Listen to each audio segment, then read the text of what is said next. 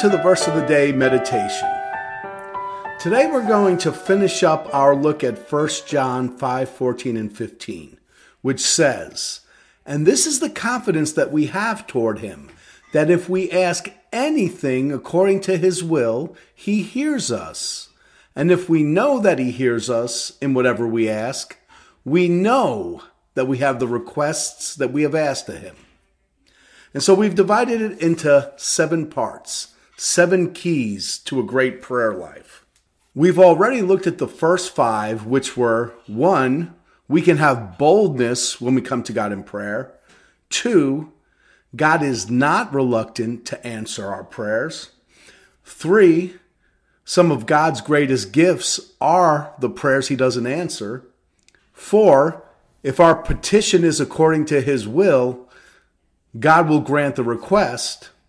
And then because of that, number five, we can know with absolute knowledge that we have the things we asked for. So let's finish off this great passage with numbers six and seven. Number six is really important, and it's this there are things that hinder prayer. We'll look at four major things the Bible reveals will cause our prayers not to be answered. Number one, not being in the Word. That will cause our prayers not to be answered. Why? Because as we've said, His Word is His will. And if we're in His Word, we will much more naturally pray His will. Being in His Word helps our prayers stay in alignment with His will.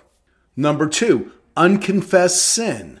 Sin that we won't turn away from, even though we know it's sin. That will hinder our prayers. Psalm 66. If I had cherished iniquity in my heart, the Lord would not have listened. To remedy this, we repent from the sin. We admit it, we quit it, and we forget about it. Then, number three, being at odds with others, especially other Christians. Remember Matthew 5 23 and 24, Jesus speaking? He says, So if you are offering your gift at the altar and there remember that your brother has something against you, leave your gift there before the altar and go. First, be reconciled to your brother and then come and offer your gift. This is a big one. In our prayer time, we want to check our hearts and make sure we don't have anything against anybody else. And number four, issues with our spouses. This one is specifically directed towards married folks. So if you're if you're single, you're good on this one, okay? First Peter 3 7 tells husbands to treat their wives right. And by implication, we can say it applies to how wives treat their husbands as well. And then it ends by saying this, so that your prayers may not be hindered. There have been times when my wife Melody and I have gotten into an argument, and I wanted to be stubborn because I felt like I was right. Have you ever been there before? But the Holy Spirit is faithful to bring this verse to my memory. And it gets me every time. And I go and I make up with her. Why? I don't want my prayers hindered. And what happens every time is a blessing comes because of it, because we both start apologizing to each other. And the next thing you know, it was like the argument never even happened. So those are four things that can hinder prayer that we want to rid our lives from. Now let's end with one final thought on prayer. Let's answer the question why? Why does God use prayer as his method to provide for and bless his children and the world?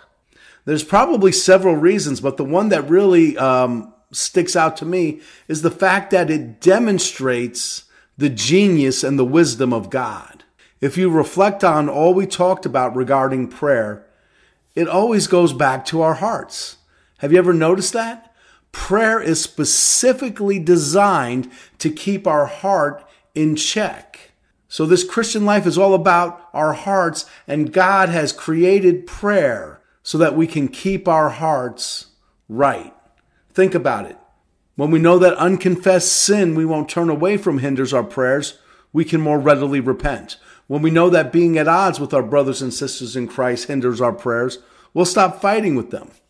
When we know that unresolved issues with our spouse can hinder our prayers, it will cause us to humble ourselves, even if we feel we're right.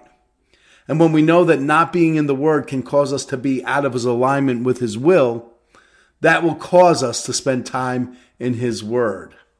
Prayer is like a thermometer. It will show us the temperature of our spiritual life. So let's keep our hearts clean, uncluttered, and filled with love. Let's spend time with God in His Word, and then let us pray with confidence and with power.